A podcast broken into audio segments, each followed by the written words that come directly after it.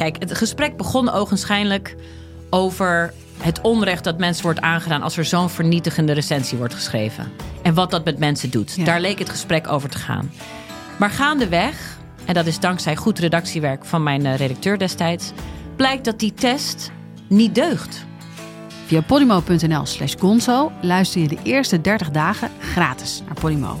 podimo.nl slash gonzo. In de podcast Radio Romano met Noortje Veldhuizen Met Marcel van Roosmalen. En met Roelof de Vries.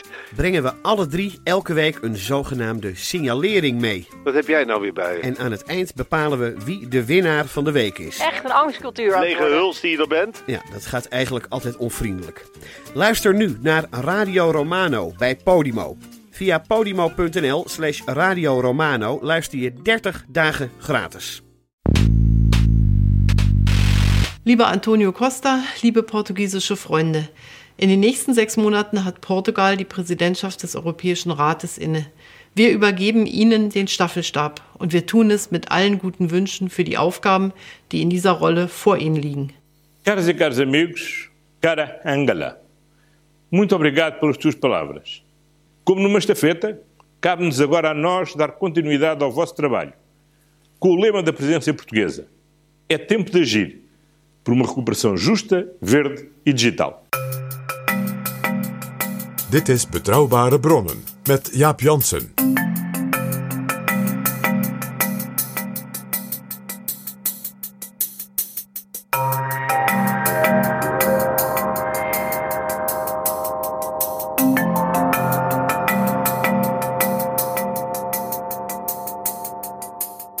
Welkom in Betrouwbare Bronnen 158, de eerste van 2021. En iedereen die dit hoort wens ik een gelukkig nieuwjaar. En ook PG.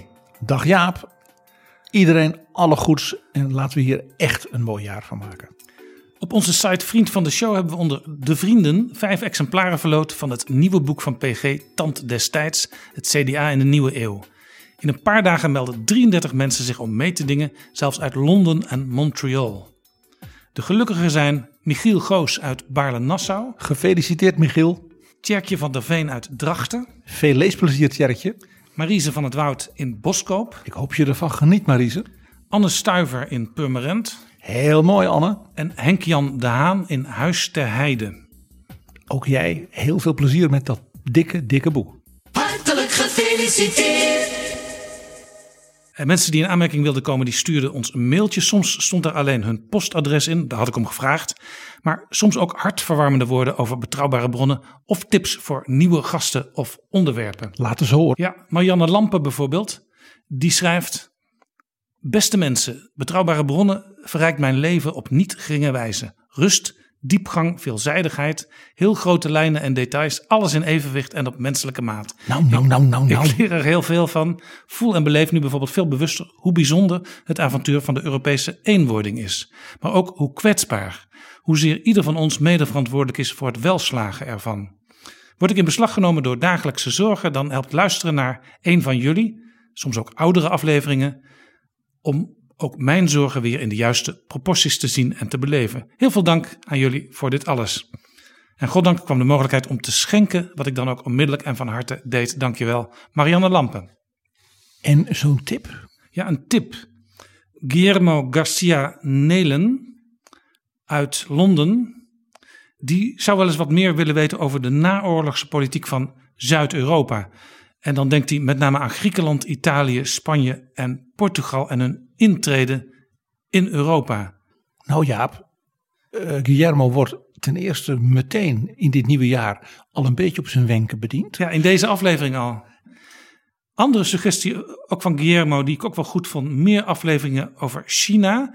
De afleveringen tot nu toe waren fantastisch, maar het is inderdaad alweer een tijdje geleden, China. Ja, Guillermo doet mij daar ook weer een enorm plezier mee. Eh, ook door de, nou ja, de eerdere afleveringen, ook met mijn eigen herinneringen aan China. En Jaap, eh, het is dit jaar, 2021, eh, natuurlijk ook een beetje een jubileumjaar van de culturele revolutie van Mao van 1966. Dus misschien zouden we rondom dat hele thema van wat we ook in andere situaties toch nog wel eens bes- bespreken. Namelijk de, de, de de radicalisering en het heel on, ongeremd worden van machtuitoefening daarbij, zou je ook daar in dat opzicht nog eens naar de culturele revolutie en na Mao kunnen kijken. Ja, en overigens, Ties Dams, die bij ons uh, te gast is geweest over China, die maakt inmiddels zelf ook uh, podcasts over China. En ik zal er in de beschrijving van deze aflevering uh, naar verwijzen. Dat was Guillermo Garcia Nelen. Bedankt Guillermo en al die anderen voor dit soort hele ja, inspirerende gedachten en suggesties. Ja, hij heeft trouwens een heleboel suggesties. Eentje, die wil ik nog even noemen, PG. Nieuwe vormen van democratie en vertegenwoordiging. Bijvoorbeeld de deliberatieve democratie, al voel ik PG's ogen hier al bij rollen.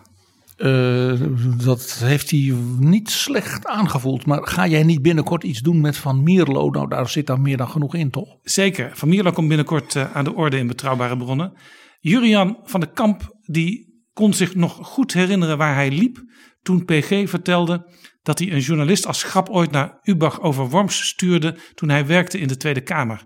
Op dat moment, schrijft Jurian, liep ik over de Groenstraat in, jawel hoor, Ubach over Worms. De voorbijrijdende ruiters keken mij bevreemd aan toen ik al lachend tot stilstand kwam. En ik denk dat ook hij dat klooster van de zusters Clarissen daar niet heeft gevonden. En dan hebben we ook nog, uh, ook, ja, vind ik toch altijd heel leuk als het uit uh, verre streken komt, een reactie. Luc Rijsenweber uit Montreal. Bij lange autoreizen hier in Canada komen deze uren informatiestrekking mooi van pas en ik blijf prima op de hoogte van ontwikkelingen in Nederland en Europa. Betrouwbare bronnen is erg belangrijk in een tijd waarin nieuwsrapportage en journalistiek in het algemeen helaas qua kwaliteit erg afbrokkelen. Nou, dan tot slot nog eventjes een voorbeeld hoe het vaak gaat, hoe mensen vaak op betrouwbare bronnen komen. Naar aanleiding van een tip van mijn jonge neef Tom, die politicologie studeert, schrijft Mark Bezem. Hij adviseerde mij eens naar dit bijzondere duo te luisteren. En in plaats van naar BNR en Radio 1 stemde ik in 2020 onderweg ook veelvuldig op betrouwbare bronnen af. In één woord schrijft Mark Bezem voortreffelijk. En ook hij is donateur en dus ook vriend van de show geworden. Nou ja, zo en dan zeg ik, dus... en, Jaap, en dan zeg ik daar nog iets bij. Dankjewel Tom. Ja, Tom en Mark. Zo komen er dus heel veel mailtjes binnen en daar zijn we heel dankbaar voor. En uh, in het nieuwjaar zal ik ook af en toe wat van die suggesties laten klinken, want uh, dat is alleen maar mooi.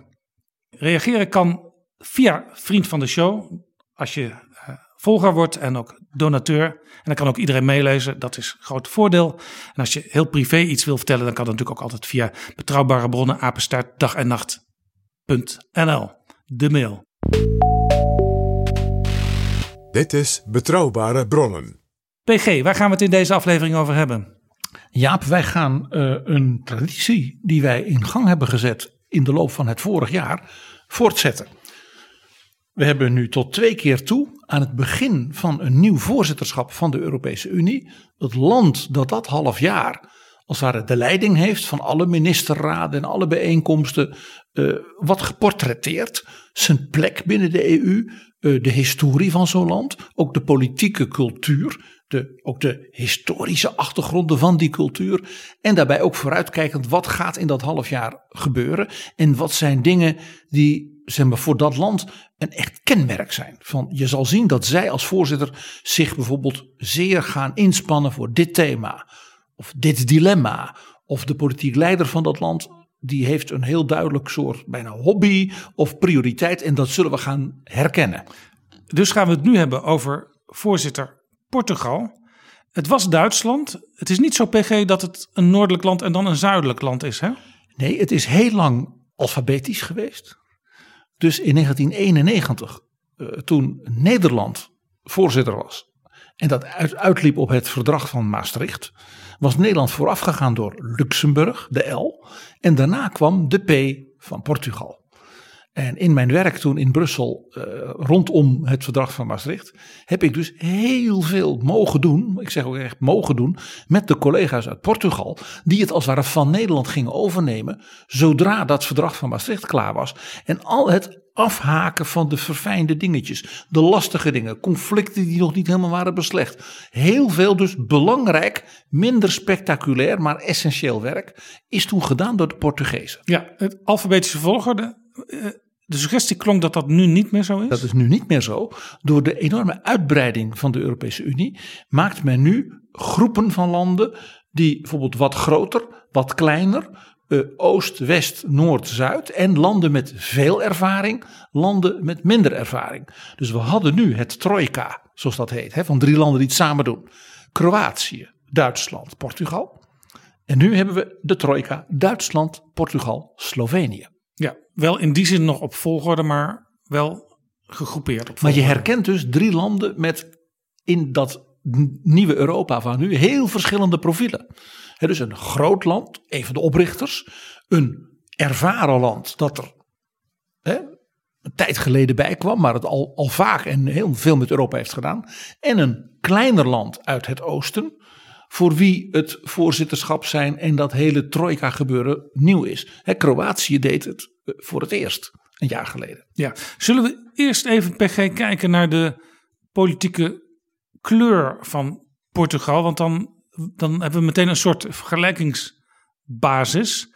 Wat ik zelf heel interessant vind, uh, er zijn op 24 januari presidentsverkiezingen.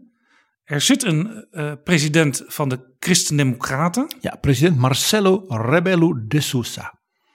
En die partij, die Christen-Democratische Partij, dat vind ik ook heel interessant. Die heet uh, Sociaal-Democratische Partij. Uh, de partij van de premier, dat is de Socialistische Partij. En dat is weer heel erg de Partij van de Arbeid, zeg maar in Nederland, zoals we die kennen. Ja, premier, premier Costa. Premier Antonio Costa. Premier Antonio Costa is een klassieke, zouden wij zeggen, sociaaldemocraat. Uh, heeft een regering met nog wat kleinere linksere partijen. Uh, maar het interessante is, je hebt dus een, een staatshoofd, een president van zeg maar, zeg maar ja, midden, middenpartij, christendemocratisch. En een premier van een ook midden-links partij. En het grappige is, ze, ze staan dus alle twee politiek heel stevig. Dus het is, uh, Portugal is ook opmerkelijk, dat is ook, benadrukken ze ook. Wij zijn een land van pro-Europees consensus, samenwerken. Hebben bij links en rechts uh, ja. elkaar ook opzoekt. En dus die beide leidersfiguren, alle twee dus hooglijk gewaardeerd worden. En het parlement, en stevig staan. Het parlement ziet er ook een klein beetje uit zoals het Nederlandse parlement er heel lang heeft uitgezien.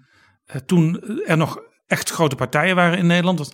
Die socialistische partij van de premier, die heeft op het moment van de 230 zetels 108 zetels. En met dus inderdaad wat kleinere coalitiegenoten zijn ze er. Ja, en, en, die... en, en belangrijk Jaap, uh, als je naar, kijkt naar de peilingen in uh, Portugal al heel lang, dan zie je dus dat premier Costa hooglijk gewaardeerd wordt.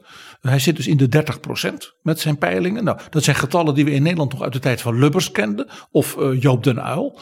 En de christendemocratische oppositiepartij, die ook vaak de premier leverde en dus nu ook de president, die zit op zeg maar 6, 27 Ja, en die heeft, uh, waar de socialisten 108 zetels hebben, hebben die christendemocraten 79 zetels. Dat zit er niet eens zo heel erg ver vandaan.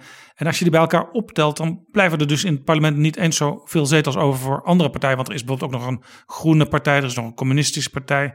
Liberalen, die zich zo noemen, die zijn heel klein. Maar interessant dus. Het is echt een gebalanceerd politiek landschap. Ja, om een mooi voorbeeld te geven van waar zich die balancering ook uit uit, is dat president uh, Rebelo de Sousa heeft bij de start van het voorzitterschap gezegd van wij vieren dit jaar als Portugezen met groot enthousiasme dat we 35 jaar lid zijn van de EU. En mijn grote voorganger, Mario Soares, dat was de kroon op zijn levenswerk. En hij heeft dus ook dat verdrag van toetreding getekend. Onthoud, Mario Soares was een sociaaldemocraat. Dus Rebelo de Sousa zegt, ik spiegel mij hier aan mijn sociaaldemocratische voorganger. En hij noemt ook de manier van politiek bedrijven in Europa van Soares mijn referentiepunt voor dit hele half jaar. Ja, Mario Soares is een van de bekendste Portugezen uh, natuurlijk. Hij is een uh, aantal jaar geleden overleden. Ja, is heel oud geworden. En de bekendste levende Portugees is denk ik Antonio Guterres, de secretaris-generaal van de Verenigde Naties. Ik heb ook een peiling gezien uh, waar hij ook als uh, populairste uh, voormalige president naar voren kwam, gevolgd door Mario Soares. Ja, wat je hier dus ook ziet, dat is dus een stukje van die politieke cultuur in Portugal. Het is dus een land dat ook zo'n secretaris-generaal kan leveren. Door die consensuscultuur, samenwerken. Wij zouden zeggen polderend. Uh, waarbij dus ook uh, een christendemocratische president zijn sociaal-democratische voorganger dus eert. en zelfs zegt hij is een beetje mijn benchmark voor hoe we dat goed doen. dat is ook te merken aan de zeer actuele politiek. De presidentsverkiezingen zijn 24 januari. Nou, waar in andere landen de presidentsverkiezingen nog wel eens leiden tot gedoe, om een term te laten vallen. Het is dus voor de Portugezen helemaal geen probleem dat in de eerste weken van dat voorzitterschap, als er de aandacht nationaal politiek is, is voor de presidentsverkiezingen. Want de peilingen zijn eigenlijk wel vermakelijk. Uh, president Rebello staat voor zijn tweede termijn van vijf jaar nu op 64% van de stemmen. En dan is er een, geloof ik, een generaal van rechts. En een hele linkse vakbondsman. Die zitten alle twee op 9 of 11 procent. Ja, en is het bewust dat de socialisten van de premier geen tegenkandidaat in het veld brengen? Eh, dat is dus heel bewust. Eh, er is dus wel een linkse kandidaat. En de socialisten zeggen ook van. En als jullie daarop willen stemmen, dan moet je dat vooral zelf weten. Maar wij gaan geen campagne voeren voor bijvoorbeeld onze eigen kandidaat. Wij zien uh, een herverkiezing van president de Souza met vertrouwen tegemoet en wij gaan daar geen nummer van maken. En daar is een mooi voorbeeld van. De herverkiezing van Mario Suarez als president ging precies zo. Maar toen waren het de Christendemocraten die zeiden: wij gaan echt geen tegenkandidaat en een enorme nummer met in alle stadions uh, gaan we niet doen. Nou, toen was er een heel behoudende figuur, denk ik, uit de anti-abortusbeweging of zo, die dan toch kandidaat was. Nou, dat was ook prima. dat, Portugal is daar ook een heel democratisch land in. Maar ja, die campagne van Mario Soares, eh, doordat ik eh, bevriend was met zijn vrouw, heb ik daar ook iets van meegekregen via haar toen. Dat was een beetje, ja, zij zei, het is wel leuk, maar ze zei, ja, we hebben dus zes bijeenkomsten of zoiets in grote stadions. En ja, dan komt heel de schooljeugd en vooral studenten en jongeren en dan worden we enorm toegejuicht. En ze zingen. En ja, mijn man houdt een toespraak, maar een campagne vond ze het eigenlijk niet. Het was meer een soort nationaal festival. En dat is nu bij president Rebelo de Sousa opnieuw het geval. Ja. Dus ook daarin is, hij, is Soares een beetje zijn voorbeeld. Hoe verklaar je dat, dat stabiele beeld van dat land? Want als je naar de andere vergelijkbare zuidelijke landen kijkt. Spanje was toch een beetje een rommelig beeld de afgelopen jaren. Italië is natuurlijk al heel lang best wel ingewikkeld uh, hoe het daar gaat. Eh, in Griekenland zijn natuurlijk ook wat schokken geweest uh, de afgelopen decennia. Ja, Portugal heeft dus altijd een hele eigen aard gehad, eigen karakteristiek als land. wat hier speelt is toch dat de Portugezen altijd zichzelf hebben gezien als aan de ene kant een land met een enorme wereldwijde blik. Maar ook beseffend, we zitten aan dat randje van Europa. We zijn letterlijk marge. We hebben die hele grote machtige buur Spanje. Eeuwenlang natuurlijk altijd een soort wereldmonarchie. Uh, en ze, ze, ze zijn niet dol op de Spanjaarden, om het even maar zo te zeggen. Ook een beetje trots op hun heel eigen, ook bijzondere kunst en cultuur. En dat heeft dus dat land aan de ene kant heel open gemaakt. En aan de andere kant ook nuchter. Van ja, als we niet samenwerken. Wij zouden zeggen, als we niet polderen. Nou, dan gaan we eraan. Je hoort wel eens weer mannen op televisie zeggen. Het Iberische schier, schiereiland. En dan volgt uh, de weersverwachting. Maar dat horen ze in Portugal liever niet, die term. Uh, nou ja, ze liggen op dat schiereiland. Maar zij zijn uh, echt het randje. om een voorbeeld te geven. Iets waar de Portugezen heel trots op zijn. Uh, ik, dus de, mevrouw Suarez heeft mij gewoon een keer letterlijk met haar auto meegenomen. Want dat moest je gezien hebben als Nederlander. Raad is wat. Uh, de grens met Spanje? nee, een rots. Een uurtje rijden vanuit Lissabon. En dat is een rots, de Cabo de Roca. En dat is de meest westelijke punt van het Europese continent. Dat is nog westelijker dan Cornwall zo ver zit dat in de Atlantische Oceaan. En dat zegt iets van de Portugezen. Ze zijn er dus trots op dat zij het meest ver van Europa naar de wereld wijzen. En dat is dus iets heel eigens van de Portugezen. Het is dus een Atlantisch land. Zeker. Uh, Nederland beschouwt zich ook vaak als een Atlantisch gericht land. En we hebben er ook moeite mee dat de Britten uit de Europese Unie vertrokken zijn. Want daar voeren we ons toch iets eenzamer. Geldt het ook voor de Portugezen? Hebben, vinden die het ook jammer dat de Britten weg zijn? Uh, ja, tussen de Britten en de Portugezen is er iets heel bijzonders in de geschiedenis.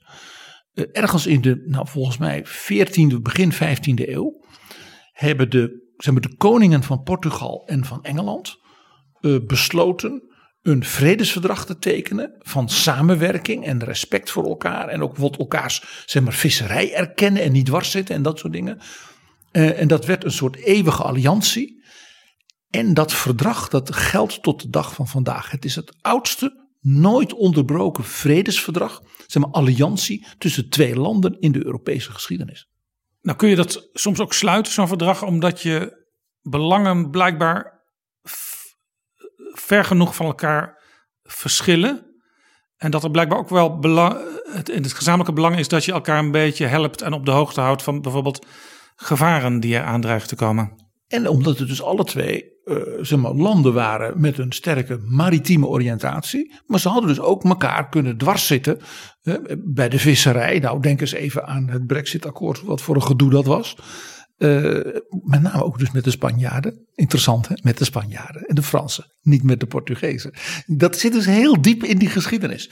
Dus die landen herkenden veel van elkaar. Hadden dus ook bepaalde dingen. Nou, daar waar men misschien wel belangenstrijd had kunnen hebben. Hè, het gebied van de handel en dergelijke. Maar ook daar weer bijna wat polderend. We hebben een vredesverdrag. Als er een probleem is, dan lossen we dat samen wel op. Dat zit een beetje in de Portugese uh, uh, cultuur. Die, die, die samenwerking. Uh, en dat is natuurlijk onlangs, de voorbije zeg maar 20 jaar, op een indrukwekkende manier bevestigd nog in Europa. En dat is hoe Portugal toch in hoge mate op eigen kracht uit de kredietcrisis en de eurocrisis gekomen is. Uh, de Portugezen hebben geen Griekse toestanden, uh, geen gedoe als in uh, Italië. Spanje heeft het ook heel moeilijk gehad, maar heeft na vallen en opstaan uiteindelijk ook wel. De Portugezen horen eigenlijk een beetje met de Ieren tot de Europese landen, de Europese volkeren, die in die crisis door hele diepe dalen gingen. Want de klappen waren enorm. Uh, ook natuurlijk door uh, uh, het toerisme, dus de alle huizen die waren gebouwd voor toeristen, die ineens allemaal niet kwamen. Dus dat ging allemaal failliet, hè, wat je in Spanje ook zag.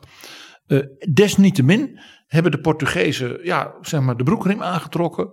Uh, grote politieke strijd natuurlijk tussen links en rechts. Dat hoort er allemaal bij. Maar men heeft het met elkaar gedaan. En net als de Ieren hebben ze gesaneerd. Natuurlijk met hulp van uh, zeg maar de Europese Centrale Bank. Met hulp van het IMF. Met hulp van noodfondsen. Maar we betalen het terug, hè, zoals de Portugezen dan zeggen. En op eigen kracht. Ja. Dat heeft dus die consensuskracht. Uh, maar ook van een zekere trots van de Portugezen hierin. Ja. Natuurlijk nog eens bevestigd. Ja, je zou, je zou dus in eerste instantie ook kunnen denken.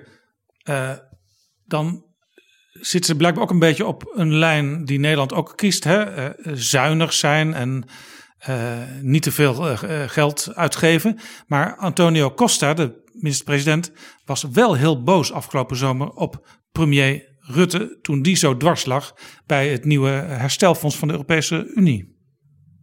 Het was geen toeval, Jaap, dat van de zuidelijke premiers het de Portugese premier Antonio Costa was, die zeg maar ook een beetje namens die zuidelijke landen Mark Rutte eens even de oren waste. Omdat hij dat met het meeste gezag kon doen.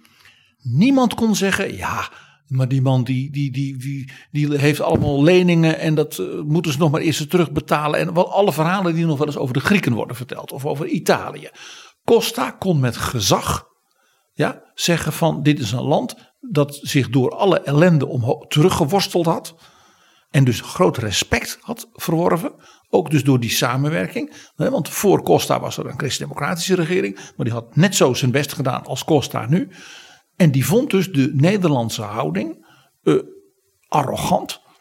En ook in de zin van wij proberen met elkaar in Europa eruit te komen. En dan is het wel een beetje makkelijk als Nederland zich zo opstelt. Hij kon zich dat dus ook veroorloven. Ja, overigens, al van voor die tijd uh, heb ik eens uh, Mark Rutte gehoord over Costa. En hij was eigenlijk vol lof. En hij zei, ja, hij is wel heel erg links. Hij is wel heel erg links. Dat heeft hij ook in de Kamer wel eens gezegd in de richting van de SP bijvoorbeeld. Ja, mijn collega Costa, die lijkt wel een beetje op wat, uh, wat jullie als SP vinden. En maar kan het heel goed met hem vinden. Een soort, soort van liefde bijna. Nou is Mark Rutte natuurlijk ook de man die onlangs heeft gezegd dat Nederland in de kern een diep socialistisch land is. Dus Costa zou hem op kunnen volgen. Zo dus. vreemd is het nou ook weer niet. Maar uh, er, is, er is dus iets tussen die twee, iets positiefs. Ja, ik denk dus dat die uh, uh, er geen uh, doekjes omwinden. I'm am Portuguese, so I may be blunt. houding van Costa. Vanuit een herkenbaar, ik zal maar zeggen, rood kloppend hart. Maar dus wel met de autoriteit van iemand die een prestatie kan laten zien. Die een track record als land kan laten zien in crisistijd. En dat maakt, dat maakt zo iemand dus gezaghebbend. In dat opzicht denk, denk ik dus, dat hoor jij al aan mij Jaap, dat we wel eens een heel interessant voorzitterschap zouden kunnen krijgen. Uh, dat ook het voorzitterschap van mevrouw Merkel, waar natuurlijk een aantal zeer grote, ook geopolitieke, uh, ja zeg maar, uh, ingrepen zijn gedaan, nieuwe dingen zijn gedaan, dat, dat dat voorzitterschap als daar moet gaan vervolmaken en ja. voortzetten. Ja, ze hebben een, een, een plan gemaakt. Een, een boekwerk van een pagina of, of 30. Uh, ook dat is te vinden in een link in de beschrijving van deze aflevering. En daar staan ja, heel, heel veel dingen die je misschien als lopende zaken zou kunnen uh, zien. Die natuurlijk al een aantal jaren belangrijk zijn in Europa. maar ze hebben een aantal speerpunten ook, Portugal. Het is een, een buitengewoon interessant document. er staan een aantal tamelijk gedurfde dingen in. En die nadruk van president Rebelo de Souza op Mario Soares als mijn referentiepunt, uh, die is ook onmiddellijk herkenbaar als je ziet naar twee zeg maar, kenmerken van Portugal als Europees land, die in dat programma en in de, de, de, de initiatieven die ze aankondigen onmiddellijk herkenbaar zijn. Eerste kenmerk, we hadden het er net over, Portugal is een stabiele, krachtige democratie pro-Europees, voor samenwerken, maar wel aanpakken. dat hebben ze ook laten zien. En daarmee eigenlijk de rest van de EU ook een beetje spiegel voorhouden. Van ook landen die wel eens een grote mond hebben, zoals Nederland. Uh, uh, hoe stabiel zijn jullie? Hoe, hoe krachtig is de consensuscultuur en de Europese gezindheid bij jullie? Misschien kunnen we wat leren van ons Portugezen. Het tweede element is wat de Portugese oud Eurocommissaris Carlos Moedas ooit zei op een conferentie uh, waar ik bij was. Toen citeerde hij de premier van Estland. Hij kwam toen voor die conferentie in Brussel net terug uit de Baltische landen om daar een soort kennismakingsgesprek te hebben. Toen zei hij, de premier van Estland, die ook net als hij heel jong was, die zei tegen mij: Jij bent een Portugees, ik ben een Est. Maar onthoud, Carlos, aan zee is een land nooit klein. Met andere woorden, je bent op de wereld gericht. En dat Over de dijken de wereld in. En hij zei dat tot een gezelschap van Nederlanders uit de wereld van universiteiten, hogescholen en R&D. En hij kreeg een spontaan enorm applaus. En dat zie je in dat programma van het Portugees voorzitterschap. Want dat is een programma met een serie wereldwijde initiatieven, programmapunten, waarvan je denkt van nou, ja, en dat past bij Portugal als ja, het land in Europa van wereldverkenners. Ja. Ontdekkers van, de, van, van nou ja, alle uh, continenten buiten Europa. Heel, heel interessant moment, denk ik ook voor Europa. We zagen het al aan het einde van het Duitse voorzitterschap. Uh, dat er, er contact werd gezocht met de nieuwe Amerikaanse regering van Joe Biden, de, de president-elect. Uh, en Portugal kan dit dan nu echt gaan invullen. Nou ja, het eerste zeg maar, grote, dat hele voorzitterschap door, door, doortrekkende thema is wat de Portugezen zelf zeggen. Wij moeten gaan investeren in veel meer multilateralisme. En daarbij als Europa niet alleen maar uh, praten en mooie voornemens, maar hele duidelijke keuzes maken. En dan ook zeggen, als we dit dus wereldwijd willen, dan gaan we dat dus met die en die en die zo doen. Dus niet alleen maar, ik zeg het wat onaardig, op internationale conferenties de vlag hijsen en nobele woorden uh, wisselen. Ook dat is wel een beetje Portugees. He, je gaat op zo'n bootje, je gaat de wereldzeeën op, maar het is wel de bedoeling dat je daarna dan handel gaat drijven met die mensen. Ja, dus initiatieven nemen en ook partnerschappen sluiten. Ja, en daar dus ook nuchter in zijn. Ze ook zeggen van wat kan ik bij jou kopen? Wat kan jij van mij kopen? De Portugezen zijn in dat opzicht ook een beetje zoals de Hollanders. Een mercantiel maritiem land. Dit is Betrouwbare Bronnen, een podcast met betrouwbare bronnen.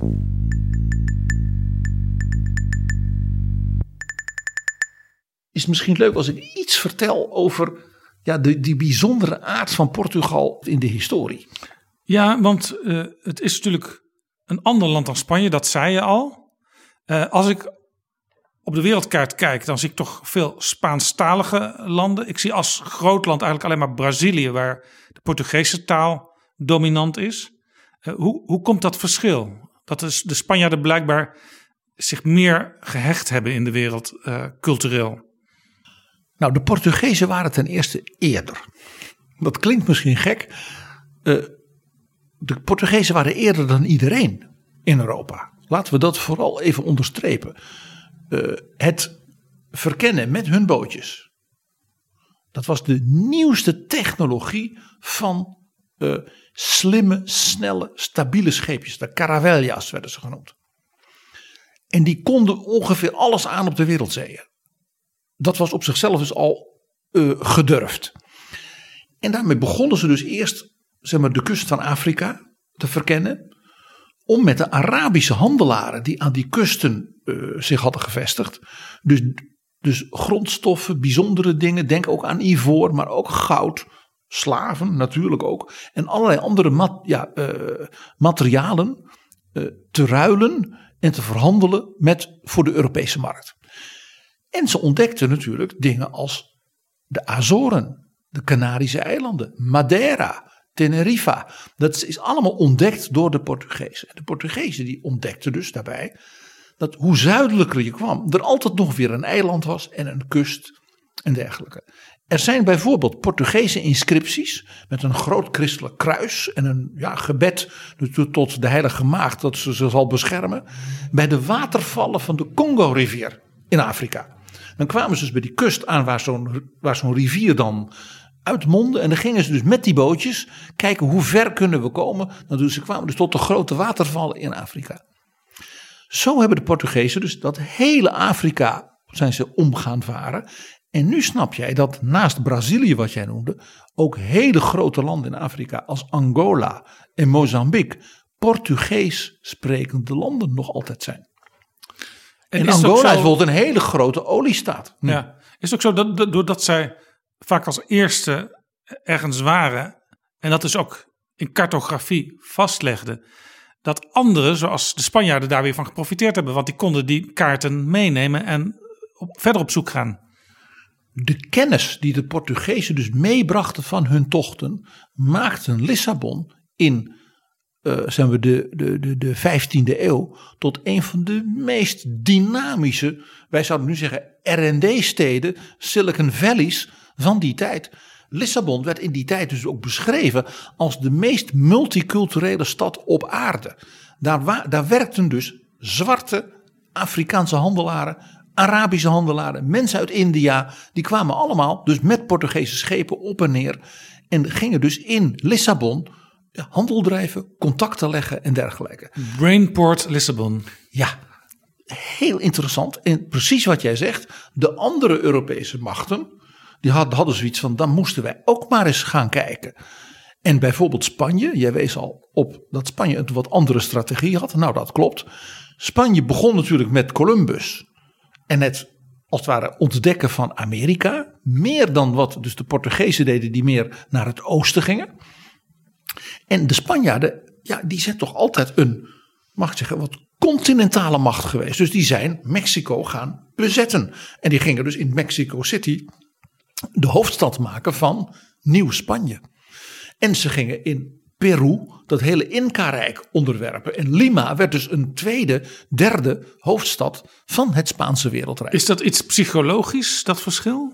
Dat heeft te maken met de wijze waarop de Spanjaarden zeg maar, governance organiseerden. De Portugezen met hun kleine bevolking en hun zal maar zeggen, focus op handelscontacten en netwerken gingen dus overal havens ontwikkelen met een fort, natuurlijk met een bewaking. En daar werd natuurlijk een kerk gebouwd en handelshuizen, maar vooral voor overslag, voor handel, voor banken, voor opslag, voor uitwisselen. Dus eigenlijk was Portugal een prettiger partner dan bijvoorbeeld Spanje, want Spanje onderwierp je gewoon als je niet uitkeek. Ja, zo zou je het kunnen zien. Uh, overigens, de, de Portugezen hebben ook in de, kust, de Malabarkust in India, hebben ze ook flink huis gehouden, dus altijd ook flink gevochten. Maar de Portugezen ook door hun kleine bevolking en hun nadruk op de maritieme contacten probeerde toch altijd een soort, nou ja, wij zouden zeggen, compromis te bedenken met de plaatselijke heersers. Laat ons nou een haven hebben en een fort en een kerk en wat uh, opslagdingen, want dan kunnen jullie ook weer wat geld verdienen van ons. He, met je mooie, met je, met je eh, textiel, met grondstoffen. Uh, wij betalen dan wel weer voor via onze klanten. En zo bouwden de Portugezen dus een zee-imperium op.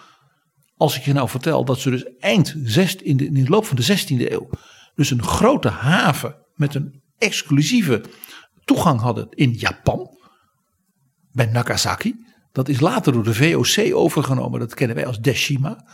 Dan hadden ze natuurlijk die belangrijke haven in China, vlakbij Hongkong, het is geen toeval, Macau.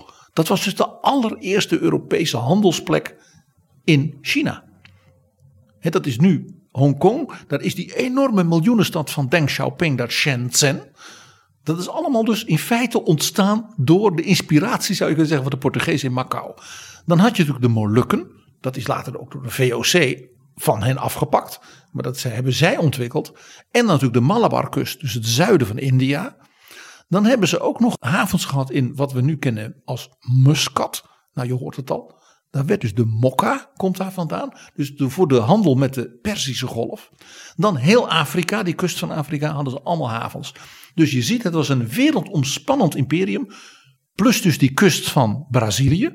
Wat in de 18e, 19e eeuw dus ook echt een soort imperiale, een soort nationale staat werd. Maar toen was eigenlijk Brazilië al min of meer onafhankelijk van Portugal. Maar je ziet hier dus, het was een, vooral een, wij zouden nu zeggen, een heel modern netwerk van handelscontacten. Met informatie, ook met kennis. Ja, en dus bijzondere producten. Uh, uh, en waarbij men dus over de hele wereld uh, netwerken had. Is dit een beetje vergelijkbaar met hoe, zoals de Britten het gedaan hebben? Nou, de Britten hebben inderdaad, net als de VOC, heeft dus de East India Company. Het woord zegt het al uh, uh, ook als compagnie, dus niet als leger, ja, die zo'n netwerk ontwikkelt. Het Britse imperium, zoals wij dat kennen uit de 19e eeuw, hè, van koningin Victoria en zo, is dan ook echt iets van de 19e eeuw. Het zeg maar, gaan beheersen van India, hè, wat toch de parel in de kroon was, dat is iets van de late 18e eeuw pas. In de 19e eeuw, net als dus de VOC Java en insulinde in feite pas in de 19e eeuw echt helemaal als het ware aan zich ging onderwerpen en exploiteren. Dus het Portugese model is in zeker opzicht het oermodel van dus de Europese expansie in de vorm van een netwerk van contacten met volkeren in heel de wereld. Ja, een klein land dus, met in die tijd, ik weet niet hoeveel miljoen inwoners, maar het zijn er tegenwoordig 10 miljoen, dacht ik. Ga uit van anderhalf. Ja. Zoiets. Net als de republiek uh, ja, van, van, van, van onze gouden eeuw anderhalf, maximaal 2 miljoen inwoners had. Ongelooflijk. En dus wat de Portugezen dus ook deden, was iedereen uit Europa en uit andere werelddelen, die dus naar Lissabon wilden komen, contacten onderhouden, handel drijven, die waren dus welkom. Dat was iets wat je natuurlijk in het Amsterdam van de 17e eeuw, hè, die dat beeld van hè, de Portugese Joden en dergelijke. Waarom kwamen die? Omdat die door de Spaanse overheersing van Portugal in die tijd werden de Joden verdreven.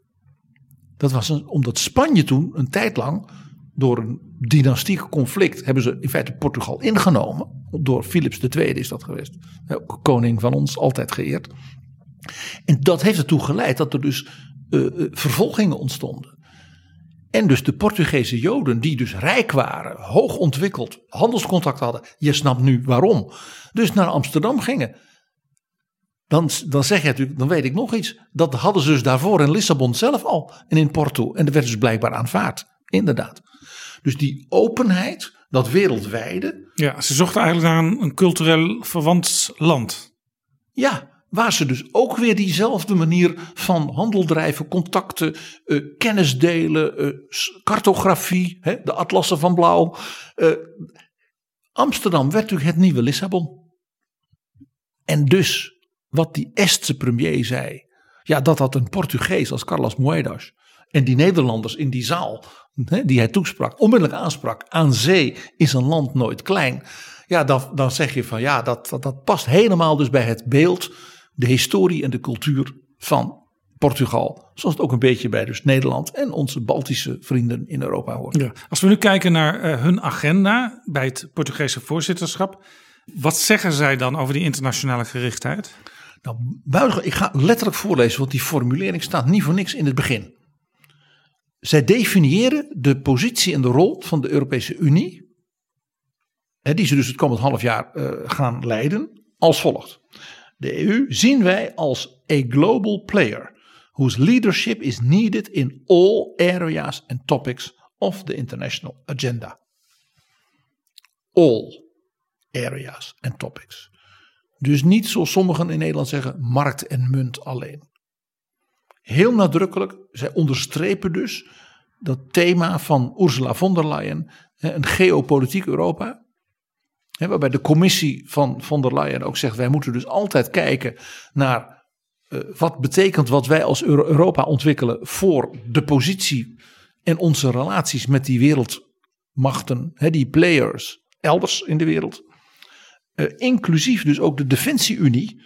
Uh, nou ja, waar wij het onder andere onlangs met Ank Bijleveld over hadden. En die natuurlijk heel nadrukkelijk wordt aangejaagd ook door bijvoorbeeld Emmanuel Macron. Dus de Portugezen pakken dat thema helemaal meteen bij de lurven. Nou, dan snap je al, dat doen ze niet zomaar. En dan een echt Portugees soort conclusie daaruit. Ze hebben gezegd: wij organiseren in mei 2021 in Porto, de grote havenstad, een Europese top. Met premier Modi van India. Ja, dat is natuurlijk vanuit de historie gezien alleen al herkenbaar. Hè? Portugal dat met zijn schepen als eerste in India vanuit Europa aankwam. En dus die relatie met India vanuit de handel, de cultuur. Dus al vanaf, nou ja, zeg maar 1480 ja, is gaan ontwikkelen en eeuwen heeft uitgebouwd. dus India en Portugal, dat heeft iets met elkaar. Ja, de Europese Unie heeft net een uh, nieuw verdrag gesloten met China. Maar dit is dus een uh, vingerwijzing van Chinezen. Let op, wij zien jullie niet als enige partner in Azië. Er is in Azië nog een tweede land met meer dan een miljard mensen. Met ruimteraketten, uh, met een atoombom. Ja, en een land dat ook een grote toekomst heeft ja, op het wereldtoneel. Uh, oftewel, het is niet alleen maar meneer Xi. Dus het accent van het Duitse voorzitterschap op wij willen met China een aantal wezenlijke akkoorden sluiten, wat gelukt is. Daarvan zeggen de Portugezen prima, dat zullen we ook wel verder invullen. Daar zal nog in het Europese parlement nog behoorlijk over geknokt gaan worden, over dat verdrag met China overigens, voorspel ik maar. Maar wij Portugezen openen, net als in vroeger eeuwen, het venster ook naar India. Dat is minstens zo belangrijk, vinden wij. En er zit nog iets in. Dit is natuurlijk een zeer scherp signaal van Europa naar de Britten. De Britten hebben gezegd: Brexit, wij kunnen zonder dat Europa, want we hebben de Commonwealth. Wij gaan natuurlijk met India en met Australië allemaal akkoorden sluiten. Die zijn veel beter dan we met Europa kunnen.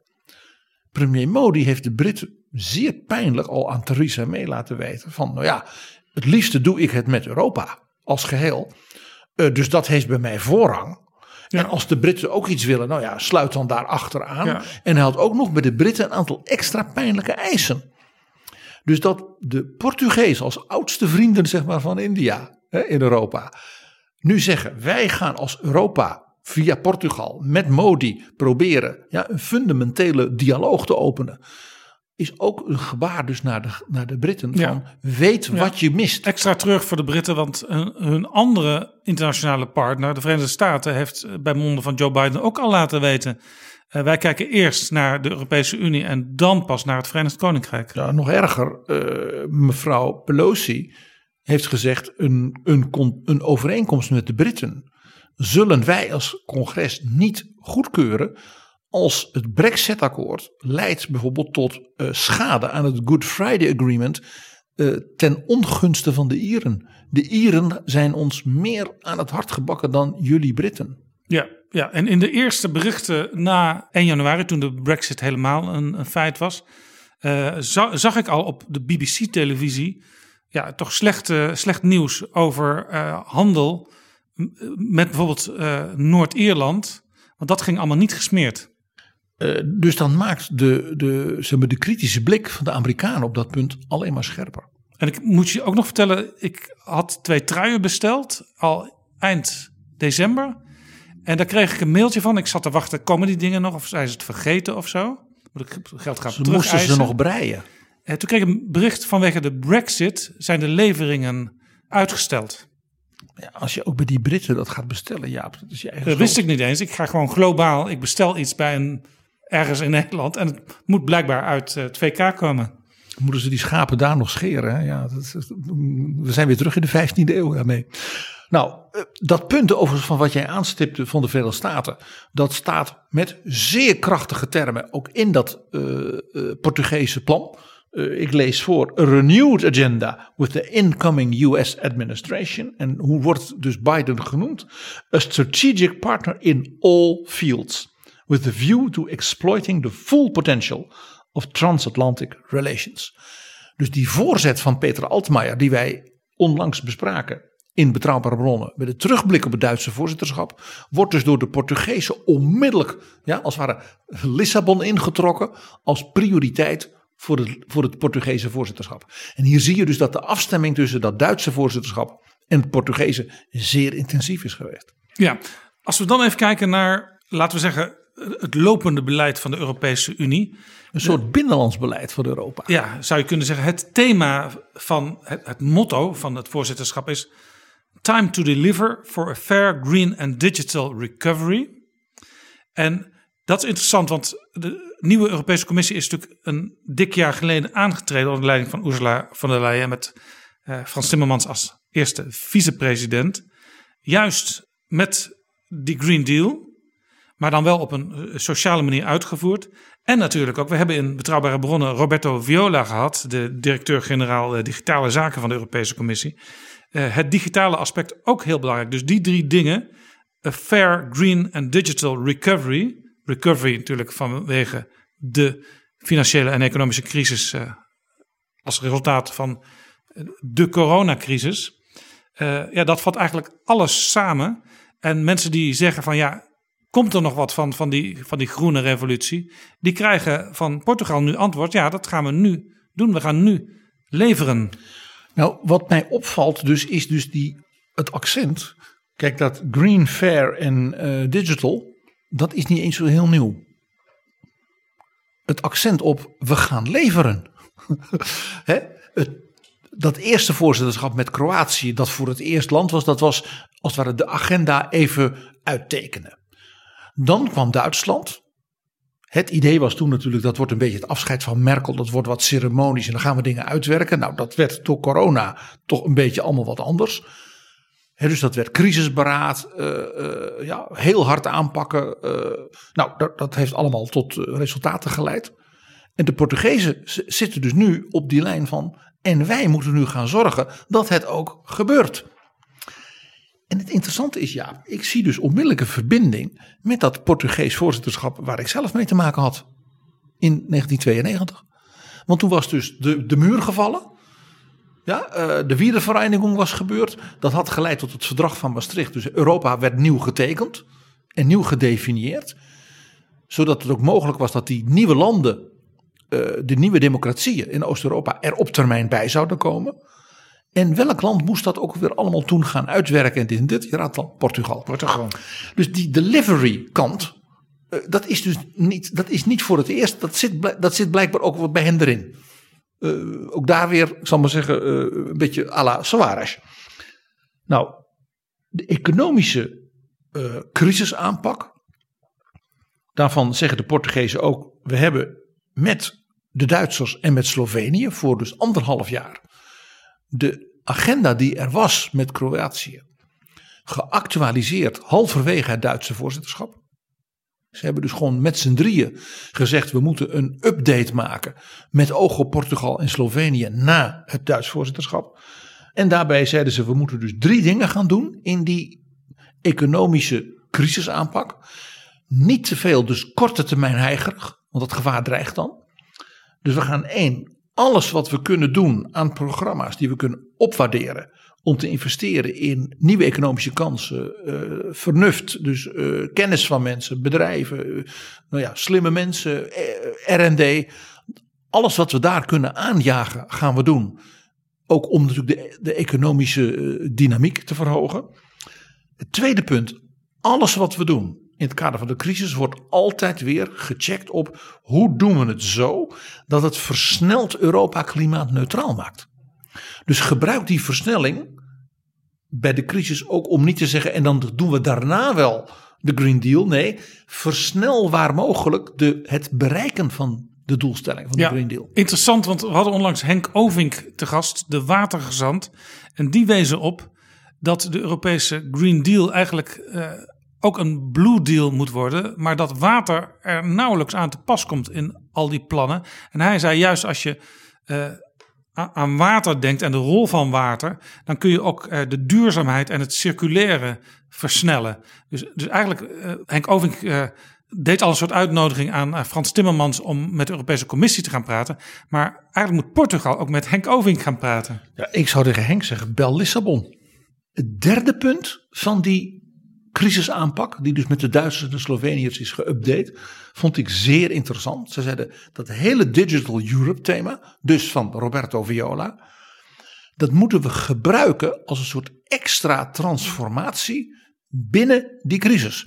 Wat kunnen we nou doen om de, zeg maar, de economie en de welvaart na die crisis te verbeteren en te versnellen, inclusief dus dat klimaatneutrale dan hoe kunnen we dat niet beter doen dan, dan die digitalisering daar een onderdeel van te maken. En niet als een soort separaat uh, uh, traject wat je dan daarnaast doet. Dus uh, wat ze eigenlijk zeggen is zowel de Green Deal als Digital Europe integreren in het versnellingsproces dat nu nodig is. En dat interessant genoeg was wel een beetje in lijn met wat Oving zei. Ja. Dan Jaap is er nog een tweede punt en dat is toch heel politiek uh, herkenbaar van uh, ja, zeker premier Costa, maar ook van zijn uh, zeg maar, nou ja, staatshoofd president Souza. En die zeggen van kijk, met zo'n enorme crisis, maar ook zo'n transformatie naar een klimaatneutrale economie en dat Digital Europe. Dat gaat alleen lukken als in Europa ook iedereen meedoet. En zij zeggen, wij moeten dus juist in deze crisis benadrukken dat we Europa zien als een sociale gemeenschap. En dat heet de zogenaamde sociale pijler van de Europese Unie en de interne markt. En daar is in, ik geloof in Göteborg een soort top over geweest. Daar heeft men allemaal hele nobele voornemens geformuleerd. En de Portugezen zeggen wat prachtig, maar het papier wil ook nog wel eens een beetje geduldig zijn. Wij willen het Portugees voorzitterschap gebruiken om dus die sociale pijler in zo'n crisis ter onderbouwing en ook ter versteviging van het economisch herstel, om die accent te geven. En ja, ik, toen ik dat las in dat stuk, dacht ik, ik hoor iemand. Ik hoor 100% Jacques Delors. Ah. Weet je nog zijn waarschuwing vlak voor zijn 95e verjaardag vorig voorjaar over Europa. U valt uit elkaar als u in een crisis als deze niet solidariteit en de gemeenschappelijke waarden van de sociale markteconomie en dat iedereen mee moet doen en dat ook landen die het moeilijk hebben, dat je die niet vergeet, maar ook maatschappelijke groepen die het moeilijk hebben niet vergeet, want anders gaan we er met z'n allen aan en worden we tegen elkaar uitgespeeld. Ja, het, het zit, zit, ook al in het verhaal van um, Timmermans en Diederik Samsom over de, de Green Deal, want um, daar werd ook heel erg benadrukt van ja, uh, mensen die het allemaal wat beter hebben qua welstand, die kunnen natuurlijk makkelijk uh, zonnepanelen op hun dak uh, laten leggen en zo. maar iedereen moet mee kunnen doen en dat moeten we dus ook mogelijk gaan maken. Daar sluit het heel erg op aan. En het sluit natuurlijk ook aan op alles wat in de coronacrisis extra zichtbaar is geworden. Wordt wel gezegd, er is een soort röntgenfoto van het sociale weefsel gemaakt. En je ziet dat er heel veel zwakke plekken zijn. Bijvoorbeeld nu kinderen die niet meer naar school kunnen. Uh, en daardoor meteen een enorme achterstand uh, krijgen. als ze toch al uit uh, ja, lager opgeleide gezinnen kwamen, bijvoorbeeld. En kinderen die op school hun eerste boterham kregen, s'morgens. ja, waar krijgen ze nu hun eerste boterham? Niet thuis. Nee, dat is precies wat Delors dus toen ook zei. Die zei van in een crisis, dan komt het erop aan dat je dus ook laat zien wat solidariteit inhoudt. En dat hij dus toen zo fel, hè, hoogbejaard, maar geen, geen graadje minder, zal ik maar zeggen, zo fel tegen de Europese leiders zei: u, u, u, u doet dat allemaal een beetje veel te makkelijk. En uh, ineens is het weer allemaal nationale dingetjes tegen elkaar. En als u niet uitkijkt, we gaan dus samen kapot, omdat we tegen elkaar uitgespeeld worden. En ik vind het zeer interessant dat dus de Portugese regering na zeg maar, die strategische kant van het Duitse voorzitterschap. Nu dit punt zo nadrukkelijk als het ware naar voren haalt. En uh, ze doen het ook dus heel concreet. Want in mei was in, opnieuw in Porto. Dus ik denk dat die summit samen met Modi gecombineerd wordt met nog een andere Europese summit. En dat is de grote Europese sociale top. En dat is dus voor het eerst ik denk sinds die wat meer algemene bijeenkomst die toen in Göteborg was. En ze zeggen nou wij gaan uh, kijken hoe we de sociale rechten van de Europese burgers uh, ja, kunnen, kunnen versterken. Vanuit dus het idee dat het groen moet, fair moet en sociaal. Dat zijn de drie termen die ze gebruiken. Ja, ze gaan, ze gaan op die top uh, ook op de eerste dag allerlei civil society groepen uitnodigen. Vakbonden natuurlijk. Um, de jongerenorganisaties, het bedrijfsleven, uh, maatschappelijke verbanden. Ik denk ook alles rondom de gezondheidszorg. Nou, heel interessant. Dus een Europese top waarbij dus de Europese leiders op dag 2 aan de orde zijn. Op dag 1 dus de civil society. En ik moest meteen aan ons gesprek met Joost Korte denken, Jaap. Uh, de, de, de, de hoogste ambtenaar op het gebied van sociale zaken in Europa, in Brussel. Die vertelde dat ze in Europa mede ook door het Nederlands voorzitterschap, een soort sociaal-economische raad, een soort SER-achtig polderplatform in Europa hebben ontwikkeld. En toen dacht ik, dat is eigenlijk als het ware de plek die nu in mei, daar in Portugal, als het ware ja, moet laten zien wat ze waard is. Ja, en een van de dingen waar het, de Europese Commissie natuurlijk al mee bezig is, is uh, het Europees minimumloon. Daar had Joost Korte het toen ook over. Ja, wat interessant is, dat zit ook in het uh, plan van het voorzitterschap. Zij zeggen wij moeten in die sociale rechten vooral niet naar een soort one size fits all uh, uniformistisch iets voor heel Europa. Dat is een denkfout. Zij noemen een sociale pijler in Europa, dus die dus schraagt als het ware hè, dat gebouw van de interne markt. Dat moet wel een pluralistische benadering zijn.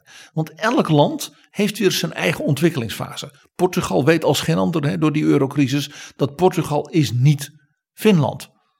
En Nederland is niet Griekenland, maar je zult het toch samen moeten doen.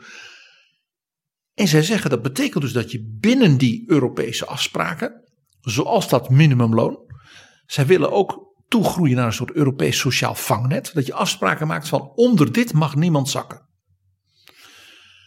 Maar dat moet je natuurlijk per land wel weer bekijken. Hoe zit de economie en de welvaart van dat land in elkaar? Dat zal op een eiland in Griekenland anders zijn dan op Texel. Ja, dus best wel ingewikkeld om daar beleid op te maken. Want soms eh, gaan mensen ook ergens werken omdat ze dan verzekerd zijn van, van dat sociale vangnet. En het is de vraag, mogen ze dat dan meenemen naar hun land van herkomst? En wat zeggen de Portugezen? Ik moet zeggen, dat, dat vond ik een heel opmerkelijk iets in die passages daarover toen ik dat begon uit te kammen. Dan komt er ineens zo'n hele, weet je wel, zo'n paar zinnetjes. Als, kijk, als je dus dat pluralisme wilt organiseren met zo'n minimumloon, met een soort vangnet, dat mensen weten waar ze aan toe zijn. En je beseft dat dat per land, per deel van Europa, natuurlijk zal verschillen. Wat moet je dan doen? Dan moet je dus de basisrechten, en daar gebruiken ze dus de rechtsstatelijke voorwaarden, waar dus de burger op moet kunnen rekenen, die moet je Europees formuleren. En dan denk jij onmiddellijk, ik hoor hier een term die we de voorbije maanden in Europa meer hebben gehoord. Rechtsstatelijke voorwaarden. Ja, want dat vond ik ook interessant. Dat stond vrij duidelijk in hun, hun plannen. Uh, eigenlijk krijgen landen als Hongarije en, en Polen opnieuw op hun falie, ook van het nieuwe Portugese voorzitterschap. Ja, ja, maar het is, het is heel slim dit zo'n Europees sociaal vangnet en dergelijke, dat is voor die landen in Oost-Europa, dus ook voor Hongarije, ook voor Polen, heel aantrekkelijk.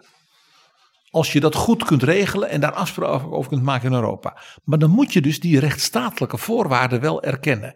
En dat zagen we dus ook bij dat Duitse Ja, voorzitterschap. de koppeling ook eh, bij het herstelfonds.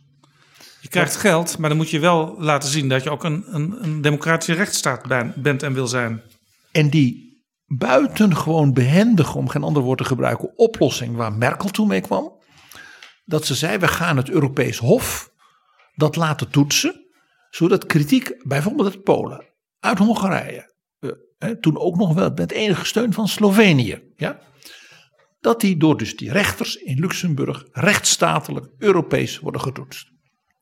En wat de Portugezen nu doen, is ze leggen daar als het ware nog een nieuwe laag op. We gaan ook voor die sociale pijler, dus de rechtsstatelijke voorwaarden, gezamenlijk formuleren. Daar gaat iedereen zich dus ook aan houden. Dus opnieuw wordt dus de Hongaren en de Polen, nu op een onderwerp wat hen misschien aanspreekt, aangeboden, laten we dat nou samen doen. Eventueel laten we ook dat dan nog weer toetsen of dat wel mag, hè, volgens het verdrag. Maar daarmee binden ze natuurlijk landen als Polen en Hongarije meer en meer en meer aan deze benadering uit Ja, het Duitse voorzitterschap. Ja, interessant. eh, je zou ook kunnen verwachten eh, van een voorzitter dat hij er even geen zin meer in heeft in dat onderwerp. Maar ze pakken het gewoon weer op en ze gaan het zelfs nog weer wat eh, vervolmaken. Vanuit dus het punt, wat ik al zei, dit is een echt een politieke prioriteit van die sociaal-democratische regering. Onmiskenbaar geïnspireerd natuurlijk door het icoon van Sociaal Europa, Jacques Delors. En ook dus die, zeg maar, die, die, die president uit de katholiek-sociale hoek. Die zich daar ook in herkent, overigens net als Delors dus ook uit die hoek kwam. Ja, heel interessant eh, als je het hebt over eh, het sociale Europa. Je zei net al eventjes, aan het begin van de crisis eh, gingen vele landen de nationale, om niet te zeggen nationalistische tour op. Grenzen werden zelfs gesloten. Iedereen ging zijn eigen medische voorraden tellen. Die bleken vaak op nul te staan. Portugal die zegt, eh, we moeten daar eigenlijk voor altijd van af, van die nationale aanpak als het gaat eh, om crisis in de gezondheidszorg. Dat is een werkelijk. eh, ik hapte naar adem, zal ik maar eerlijk zeggen, ja, toen ik dat las. Want als onderdeel dus van die sociale top van 7 en 8 mei. Met dus zeg een soort Europese SER. Met die regeringsleiders en ministers erbij. Eh, eh, en met eh, die agendapunten zoals we net bespraken. Daar wordt nog een, even een nieuw punt aan de orde gesteld. Er moet een Europese gezondheidsunie komen. Als agendapunt dus ten principale voor die Europese top. En dat moet natuurlijk binnen de bestaande verdragen, want anders dan gaat het allemaal natuurlijk 10, 20 jaar duren. Die tijd hebben we niet. Dus wat zeggen de Portugezen? Binnen die sociale pijler bouw je als het ware een pijler gezondheid in, want dat hoort bij de sociale basisrechten van iedere Europeaan. En als we dat niet al wisten, weten we dat nu. Ja, interessant, want er is heel lang bewust voor gekozen om eh, volksgezondheid geen deel uit te laten maken van eh, ja, de prioriteiten van de Europese Unie. Maar dat gaat dus nu veranderen. Dat was allemaal nationaal, is allemaal prima. Ik kan mij overigens herinneren, mag ik hier even een klein eh, kaarsje opsteken voor een Nederlandse eurocommissaris, namelijk Nelly Kroes, die als commissaris eh, digitalisering als eerste met haar collega gezondheidszorg, dat was de eurocommissaris van Malta, is gaan praten en gezegd van kunnen we niet een voorbeeld maken van digitalisering door in jouw sector bij de verpleeghuizen, de kinderziekenhuizen en wat dan niet, een enorme digitaliseringsslag te maken, zodat de kosten van de vergrijzing beheersbaar blijven. We ook ziekenhuizen en verpleeghuizen kunnen moderniseren en daarmee kunnen laten zien dat je dat dus Europees veel beter kan doen, ook veel efficiënter kan doen.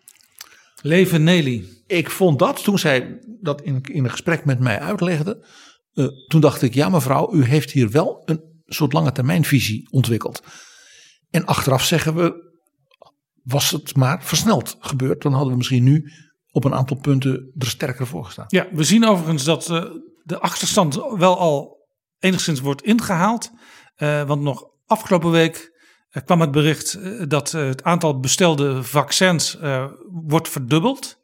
En dat gebeurt nu in Brussel. Terwijl oorspronkelijk landen dat ook allemaal op eigen houtje.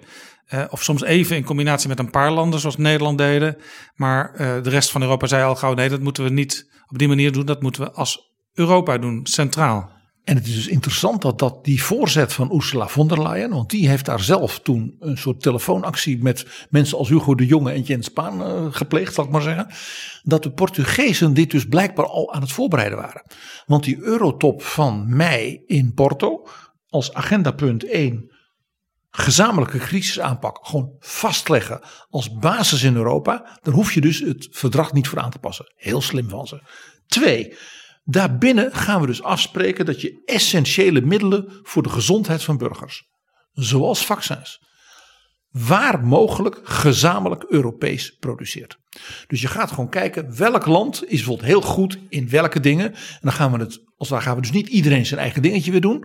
Of dan gaan we het bestellen eh, buiten Europa. Dan gaan we kijken wat kunnen we in Europa samen geconcentreerd produceren. Dat zou een enorme doorbraak zijn. Ook als vorm van Europees industriebeleid. Drie, verspreiding van vaccins binnen de EU gaan we dus Europees doen. En nu zeer interessant Jaap. Daarbij kijkt Europa meteen naar zeg maar, partnerlanden buiten Europa, die bijvoorbeeld heel arm zijn of waar grote problemen zijn, of waar Europa zeer mee verbonden is. Denk ook even aan de top met India die nu komt. Dat ook Europa die verspreiding van vaccins die wij kunnen maken, helpt verspreiden in die, bijvoorbeeld in Afrika en dergelijke. Ik moest onmiddellijk aan dokter Ngozi denken, die in, bij ons vertelde, we zullen dit echt met z'n allen moeten doen. Ja? En dat ze ook zei, Europa moet hier niet elkaar gaan zitten blokkeren. Zij maakte toen een vergelijkbare waarschuwing als Delors toen deed. Ja, overigens, dokter Ngozi heeft op 4 januari een artikel geschreven waarin ze toch vrij optimistisch is over uh, hoe het in Afrika gaat met de verspreiding van, uh, van de vaccins.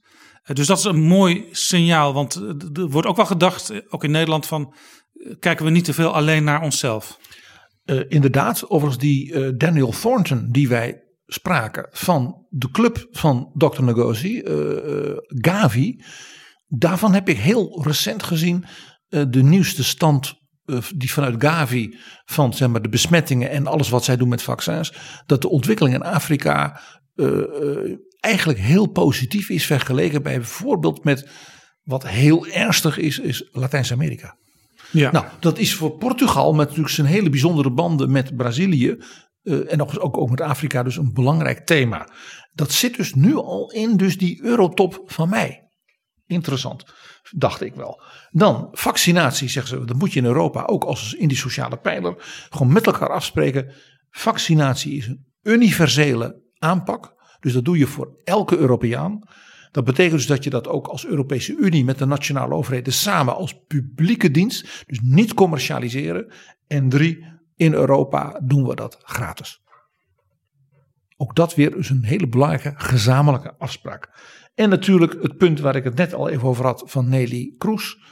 Eigenlijk wordt Nelly in die eurotop nog een keer extra gelijk gegeven. Want daarin is dus gezegd dat mensen als Roberto Viola en zijn mensen bij de Europese Commissie die digitale versnelling in de gezondheidszorg een enorme impuls moeten geven. Omdat je dan sneller, effectiever en waarschijnlijk ook goedkoper uh, kunt zorgen voor een Europese gezondheidszorg. Met alle RD-inspanningen enzovoort daarbij. Dat is dus het voorzitterschap van Portugal. En dat is dus niet zonder ambitie. En bouwt in dat opzicht uh, ook echt herkenbaar voort met heel eigen accenten. Hè? India, het sociale, uh, uh, op het Duitse voorzitterschap. Ook weer een, een bewijs dat de Europese Unie niet alleen Brussel is. Hè, want dat hoor je vaak als klacht. Ja, Brussel dit en Brussel dat. Het is in dit geval ook gewoon Lissabon. Zeer nadrukkelijk, zoals het het voorbije half jaar ook nadrukkelijk Berlijn was. En natuurlijk, Jaap, het was ook nog heel even Londen. Ja, in de laatste dagen nog van het afgelopen voorbije jaar. En je zou natuurlijk verwachten dat een van de hoofdpunten van dat Portugese voorzitterschap was. Ja, wat doen we nu met Brexit? En de Portugezen hebben toch die eeuwenoude vriendschapsband met Engeland en zo. Nou, uh, ik zat te kijken in dat, dat document van de Portugezen en ik maar zoeken. Ja, nou was natuurlijk het document al geschreven voordat het handelsverdrag rond was, wat er toch uiteindelijk nog kwam. Ja, dus eventuele teksten over is nog niks en we moeten dat zijn dus allemaal op laatste moment geschrapt. Maar uiteindelijk staat er maar eigenlijk één wat korte en wat kille passage in. Dat heet lastly, dus als laatste punt bij hun zeg maar, to-do-list. En dat is, uh, nou ja, er zijn nog wat gevolgen en nog wat af te hechten, uh, weet je wel, uh, puntjes hier en daar van Brexit. En nou, de Portugezen zullen dat ook wel op zich nemen. En dat was het dan. Ja. en ja, dat is toch, als je ook weer hè, vanuit de historie met die bijzondere band van de Britten met de Portugezen kijkt. Dit is toch echt om de Britten te laten voelen. Jullie zijn er buiten en dat wilden jullie. Dus ja, jullie zijn nu geen factor meer als het gaat voor die binnenlandse, gezamenlijke, Europese lange termijn acties en prioriteiten. jullie tellen niet meer mee. Een extra tragisch idee dus als je weet dat het oudste verdrag tussen Portugal en de Britten was. Zal ik je één heel klein dingetje uit de historie, Jaap. Het Britse Empire, we hadden het er eerder al over. Met hè, dat enorme India, wat ze allemaal. Uh, hoe kwamen die Britten eigenlijk aan India? Je raadt het bijna Hoe kwamen al, de Britten aan India? Je, je raadt het bijna al, hè? Nou, de Portugese prinses trouwde met de Engelse kroonprins. Dus zij was uit het huis Braganza en hij was uit het huis Stuart. En toen moest ze natuurlijk iets mee als bruidschat. Nou, zei de Portugezen, we hebben nog wel ergens een haventje aan de Malabarkust. Uh, wat zuid van Goa en Surate en Cochin, dat is allemaal wel grote dingen. Uh, nou, we geven ze dat. En dat was de haven van? Mumbai. Dus nu die miljard, met die miljoenenstad. Nee, sorry. Dus nu, Jaap, die miljoenenstad, dus de grote haven ja, van het empire. Later, dat was een stukje van de bruidschat van de Portugese prinses. Eigenlijk vergelijkbaar met uh, zoals wij Nederlanders omgegaan zijn met Nieuw-Amsterdam, New York. Nou, wij de Hollanders hebben toen gewoon geruild. Want we dachten slim te handelen. Dit was gewoon een cadeau. Want die prinses moest natuurlijk niet alleen maar mooie kleren en juwelen mee. Ja. Maar nog, ook nog een haventje in India. Ja, dus wat hebben we nog op het lijstje waar, waar we niet, zo al, niet al te zeer aan gehecht zijn. En dat was Mumbai. Ja, ja. Wat een mooi vak toch, hè, de geschiedenis. Portugal is toch ook een cultureel land, uh, ja, PG? Ja, ja. Zien we daar nog iets van terug in het voorzitterschap? Ja, je, je weet, je raakt mijn hart. Nou, wat heel boeiend is, is dat de Portugezen dit voorzitterschap voor iets heel bijzonders, iets echt ook heel nationaals gebruiken. Waarvan ze tegelijkertijd weten dat heel Europa dat meeviert. Dat is de honderdste verjaardag van Amalia Rodriguez. En dat is zeg maar, nou ja, ik moet zeggen, de Maria Callas van de Fado-zang. En het openingsconcert van het voorzitterschap was dan ook zeg maar, in het concertgebouw van Lissabon. Met het Nationaal Orkest en het Operakoor en wat dan niet. En daar werden dus Fado-liederen. Ook uit het repertoire van Amalia Rodriguez, gezongen door moderne Fado-zangers. Maar ook dat ze componisten hadden gevraagd, dus die melodieën, als het ware te voorzien van, zeg maar, klassieke en opera-achtige aspecten, zodat die muziek ook weer gebruikt werd als inspiratie voor muziek van deze tijd en ook voor klassieke muziek. Ja. Dus dat Amalia Rodriguez en die grote traditie dus levend blijft en ook weer nieuwe vormen en geluiden krijgt. Ja, dat is natuurlijk prachtig als je dat in je culturele historie hebt. Dat, dat, dat, daar scoor je altijd mee, ook later nog. Dus heel even een stukje Amalia Rodriguez, Jaap. Ja. Que lindeza tamanha, meu chão, meu monte, meu vale, de folhas, flores, frutas de ouro. Vê se vês terras de Espanha, areias de Portugal.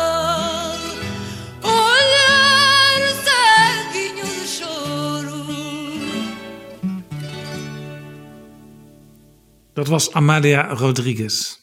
Wie ik, herkent haar niet? Ik zei al de Maria Callas van de Fado. En je voelt hem al aankomen, Jaap. Er is iets tussen Lissabon, Portugal en Maria Callas. En dat is de datum 27 maart 1958. Toen zong Maria Callas in het Teatro Nacional de São Carlos in Lissabon. Dus de opera van Lissabon. En daar zong zij de hoofdrol in Verdi's La Traviata. En die opname en die uitvoering behoort tot de meest bejubelde opvoeringen van de opera in de 20e eeuw. En zeker uit de loopbaan van Callas. Uh, het interessante is, daar waren dus geen officiële opnames van. dus Radio Portugal heeft toen niet iets opgenomen. Maar er zijn allerlei liefhebbers die dus met uh, zeg maar bandrecorders en wat dan niet opnames hebben gemaakt. En de uh, platenmaatschappij EMI heeft vele jaren later de allerbeste van die opnames als het ware opgekocht. Ja, want het werd wel uitgezonden op de radio en je kon het dus als je de apparatuur had thuis opnemen. Ja, en ze hebben dat dus helemaal opgeschoond. En daar zijn dus een aantal versies van de Traviata uit Lissabon van maart 58. De een heeft mooier geluid dan de ander. Maar die staat bekend als de allerbeste uitvoering in door Maria Callas in op de toppen van haar stem. In 1958 was die nog helemaal in de, goed. En ze had in de jaren daarvoor, 55, 56, die rol van Violetta, de hoofdpersoon, door haar ja, belangrijkste inspirator als regisseur, Lucchino Visconti, heel beroemd ook als filmregisseur, in de Scala in Milaan als het ware uitgediept. Zij was voor hem weer zijn grote muze. Dus die twee hebben die opera als het ware helemaal samen doorleefd. En toen ze dus zeg maar, na een jaar of ja, twee jaar later in Lissabon die rol weer uitvoerde en op de toppen van haar kunnen was, toen zei ook iedereen, toen was ze helemaal als het ware in die rol. Dus de manier waarop ze het toen gezongen heeft en die opnames geldt dus als de, nou ja, de holy grail, zoals het wordt genoemd, van dus de kunst van de operazang en van Maria Callas. En daar kwam nog iets bij. En ja, daar stop ik. Ze had bovendien als haar geliefde Alfredo een jonge tenor, die ook nog Alfredo heette, Alfredo Kraus. Die begon toen aan zijn carrière. En tussen die twee, nou je hoort het vanaf de eerste noot, dat heb je met kunstenaars. Een soort chemie ook die twee stemmen die zich mengden, maar ook zeg maar, zij als actrice en hij als jonge, ja, dynamische acteur, want dat was hij ook zijn hele eh, carrière. Daar, nou ja, ze, ze stegen beide boven zichzelf uit. Dus het is zo bijzonder. De Lissabon Traviata, er is zelfs een toneelstuk naar vernoemd. Laten we gaan de luisteren. Lissabon Traviata is dus een begrip voor alle opera-liefhebbers. Waar gaan we naar luisteren? Wij gaan luisteren naar het slot van het eerste bedrijf. Alfredo heeft bekend dat hij houdt van Violetta. En zij lacht een beetje om hem. Maar wil niet aan hem laten blijken dat zij weet dat ze hem beter wat kan afpoeieren. Want ze is stervende aan TBC. Maar dan hoort ze hem buiten voor haar raam. Ach ja, wat een romantiek. Hoort ze nog een keer zijn stem. Hij zingt nog een keer tot haar. En dan zingt ze de prachtige aria, folie, folie, dwaasheid, dwaasheid. Ben je nou helemaal gek tegen zichzelf? En al haar energie komt er dus uit op dat moment. En dan geeft ze toe, dan denkt ze nog één keer de liefde dan. Dat is dus het slot, die aria van dat eerste bedrijf. Gezongen door Maria Callas. Met dus haar inspirerende jonge tenor Alfredo Kraus in Lissabon. In dit werk van Verdi.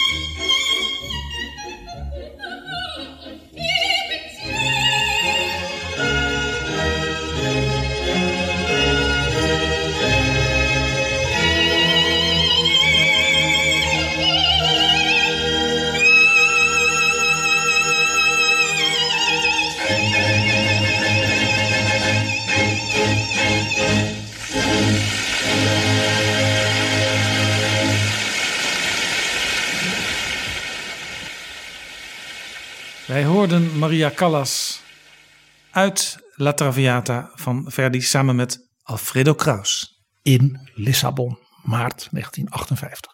En zo beëindigen we deze podcast over het Portugese voorzitterschap in de eerste helft van 2021. Time to deliver, zeggen ze. Tijd om te leveren. Europa moet nu laten zien wat het kan. Bom dia.